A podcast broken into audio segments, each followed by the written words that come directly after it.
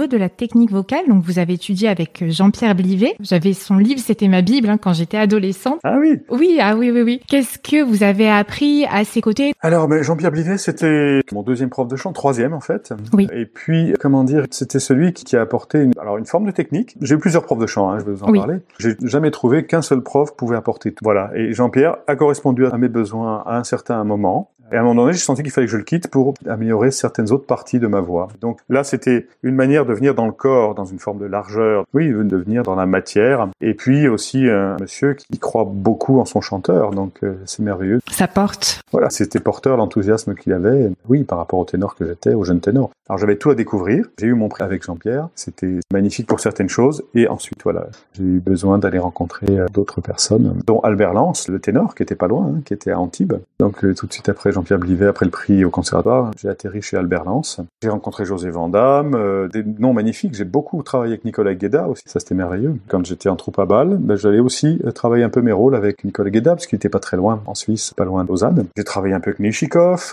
Enfin voilà, j'ai rencontré quelques grands ténors comme ça. Et Peter Harrison aussi à Londres, Victor Demeff à Bruxelles. J'ai goûté à plein plein de choses pour à un moment donné me forger ma propre technique. Donc c'est un rythme de travail effréné. Puis à l'opéra, il y a d'énormes attentes du public. Il y a beaucoup pression. Vous avez chanté aux quatre coins du monde. C'est aussi assez solitaire comme métier. C'est un métier absolument merveilleux, mais quel contraste sans arrêt, des pics, des climax comme ça, les soirs de spectacle où on chante des, premiers plans. C'est un moment comme rituel avec des milliers de personnes face à soi, des centaines, des milliers quelquefois. Et donc, waouh, c'est une énergie absolument incroyable. On se sent très fort exister. Et puis, une heure après, c'est la solitude dans la chambre d'hôtel, au bout du monde, euh, loin des siens. Et c'est pas une vie très équilibrée. En tout cas, ma façon à moi de la vivre, c'était pas très équilibré ni équilibrant. Mais c'était des moments absolument merveilleux. Et très intenses. Très intenses dans tous les sens du terme. Une de reconnaissance extraordinaire. Reconnaissance conditionnelle. C'est-à-dire que c'est pas un amour quoi qu'on fasse. C'est ah un non. amour très conditionnel. vous allez être adulé le soir où vous êtes en forme, vous faites de belles représentations. Et le jour où vous ratez ne serait-ce qu'une petite note qui est attendue, enfin une petite note souvent c'est un aigu hein, chez le ténor,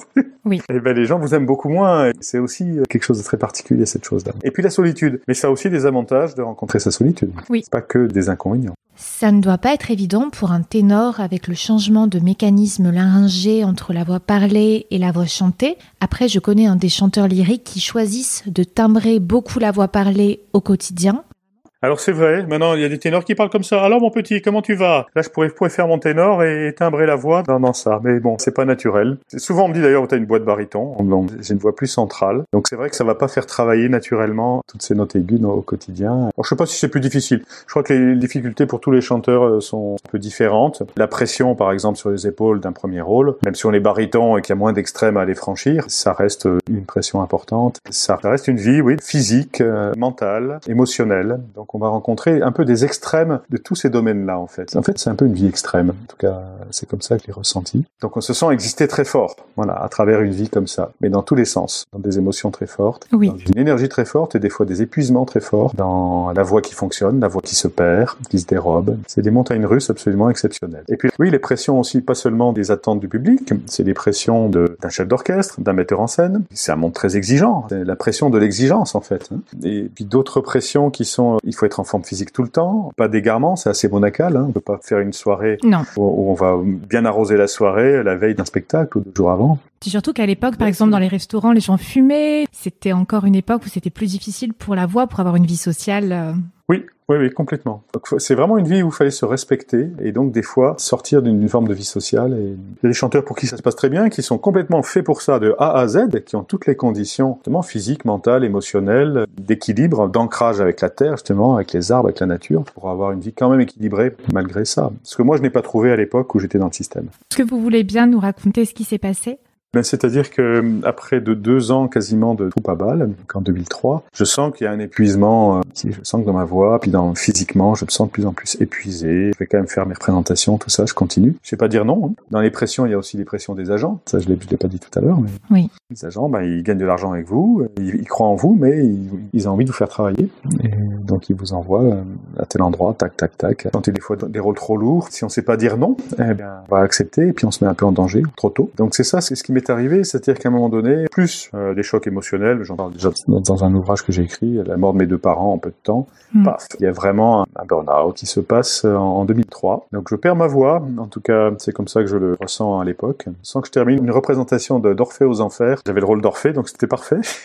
J'ai vraiment été aux Enfers. Je sens que je dois forcer, forcer, forcer un serrage de ma voix pour terminer la représentation. Et là je sens que je vais plus chanter avant longtemps. Et dès le lendemain, oh là là, je sens qu'il n'y a plus de quinte aiguë. Alors pour ceux qui chantent pas, hein, la quinte aiguë c'est la zone, euh, après la zone de passage chez le ténor, qui est souvent mi, fa, fa dièse, et qui fait qu'on bascule vers la quinte aiguë, et qui est quand même ce qui est bankable chez les ténors. C'est paf, l'ouverture et la liberté des notes aiguës, euh, du sol au contrut, hein, pour Oui. un ténor lyrique comme moi, des fois contrut dièse. Ça, je sens que j'ai ma voix parler le lendemain, tout ça, je peux parler en baryton, mais au-dessus du fa, hip, quick, ça, il n'y a plus rien, terminé. Ça passe en voix de tête, la voix veut plus tenir. Et là, je vais voir un médecin à l'hôpital de Bâle, et là, effectivement, j'ai un nodule. Une corde à un endroit, elle ne s'accolait plus vraiment, donc ça allait jusqu'au passage, mais au-dessus, euh, voilà, les cordes voulaient plus. Il y avait de l'air qui passait, puis ça tenait pas. quoi. Mais c'était pas méchant en même temps, hein, quand je dis perdre ma voix. À l'époque, j'en ai fait un grand drame. J'étais cassé aussi psychologiquement, et surtout, ma voix est revenue au bout d'un mois de rééducation. J'ai même pas eu besoin à cette époque de me faire opérer. Ah oui, c'est revenu très vite, oui. Oui, oui, la voix est revenue très vite, si bien que j'ai essayé d'honorer mes contrats. Par exemple, en 2004, j'avais un contrat à l'Opéra d'Innsbruck pour le rôle de Bénédicte, de Béatrice et Oui. De Berlioz, en version concertante mais costumée. Innsbruck, j'avais déjà chanté à Werther là-bas. La directrice était la, la grande mezzo euh, Brigitte Fassbender, donc c'était une grande chance.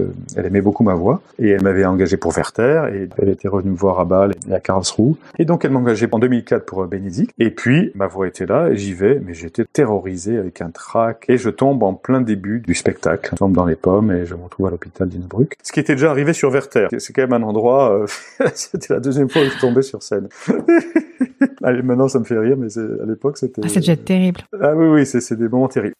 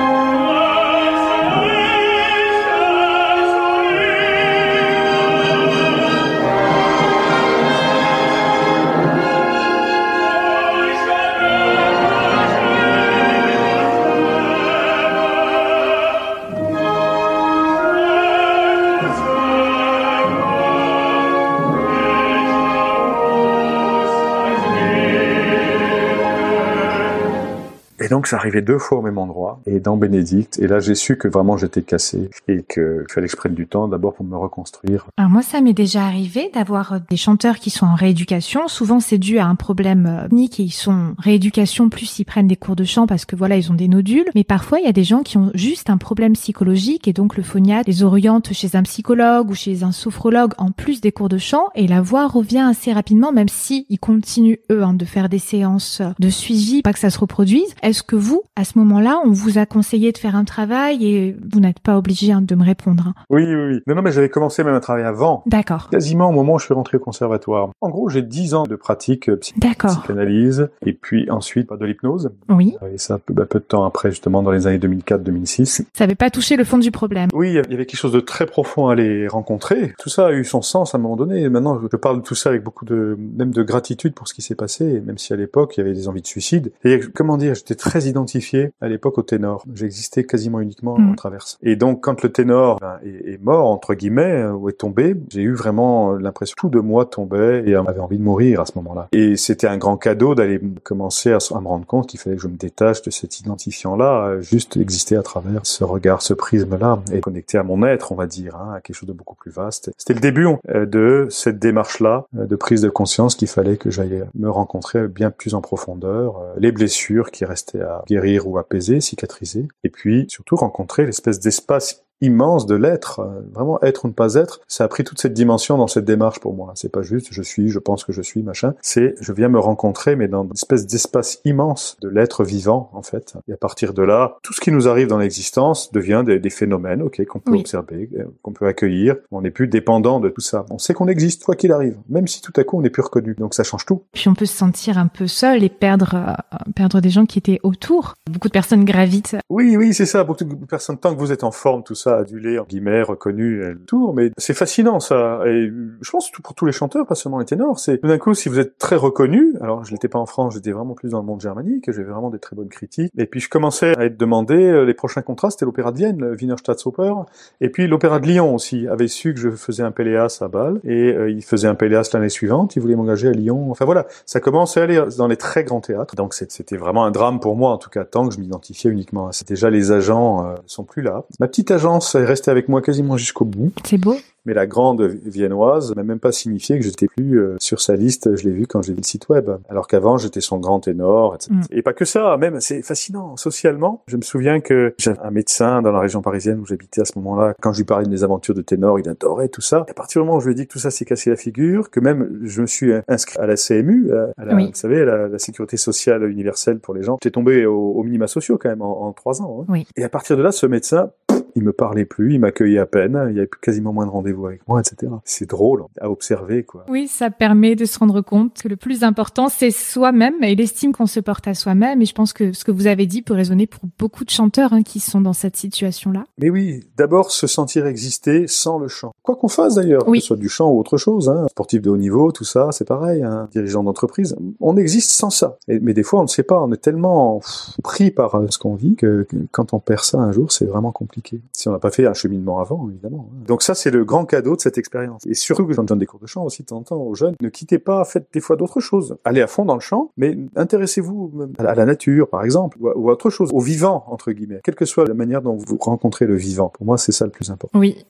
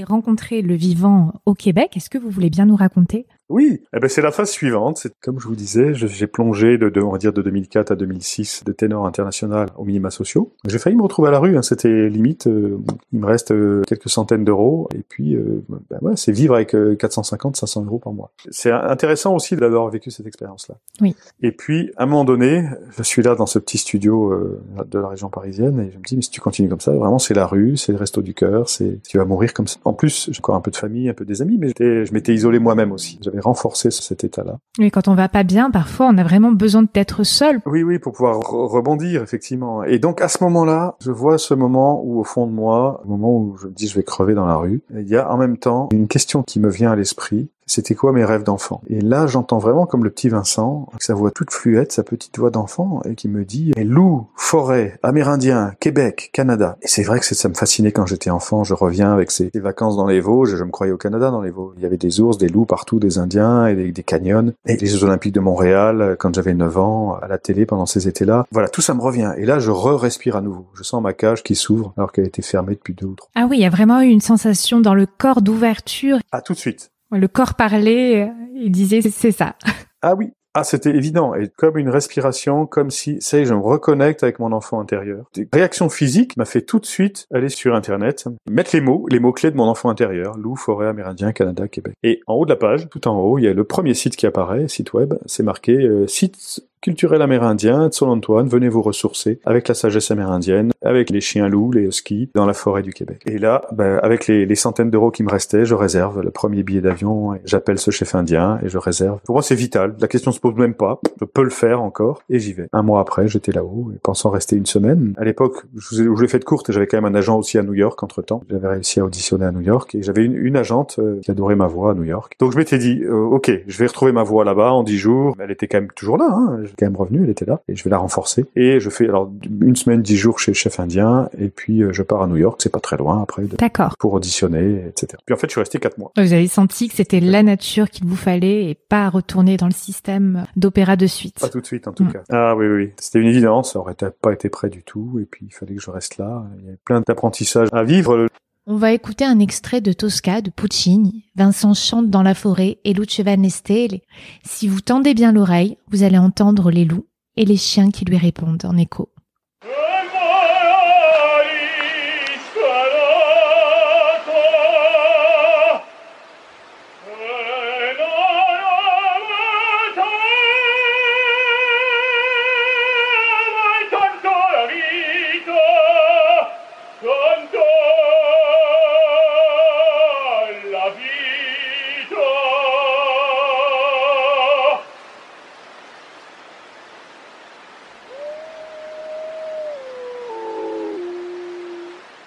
Le chef indien Régency, oui, il m'accueille, il me dit, mais Vincent, ça n'a pas de bon sens, t'es pas vivant dans l'instant, là. Pas vivant, t'es que dans ta tête, là, comme il disait, dans ta tête dans mes regrets, j'étais un ténor, et dans mes projets, je veux redevenir un ténor. Ça tournait dans ma tête comme si t'es pas vivant, t'es que dans ta tête. T'es pas dans ton corps. Dis si tu veux, ben voilà. Tous les jours, tu vas aller au moins 4 heures dans la forêt au milieu avec euh, Nanouk, là, chez nous. Tu vas t'asseoir au pied des arbres, tu vas ressentir, tu vas respirer. Tu... Voilà, c'est ça, ta thérapie. Il m'a fait des tisanes à base d'écorce, de feuilles euh, et d'aiguilles, de thé du Labrador aussi. D'accord. J'ai vécu des quêtes, des huttes de sudation aussi. Ah oui. Euh, l'équivalent du sauna, mais ritualisé, à avoir envie de se nettoyer, d'enlever les, les valises, ses poids. J'ai souvenir d'une Hélène, une autre amérindienne qui travaillait avec le chef indien, qui a organisé une sudation et on s'est tous présentés et, c'était drôle. On était tous, euh, voilà, en slip, presque l'humanité à égalité dans cette hutte, nus comme des vers quasiment. Et euh, il y avait un ministre, il y avait un prisonnier, il y avait un chanteur, ben, comme moi, c'était, enfin, c'était moi. il y avait toutes les catégories sociales à égalité dans ce qui représentait une sorte de ventre de la, terre-mère et on venait euh, raconter ceux qu'on voulait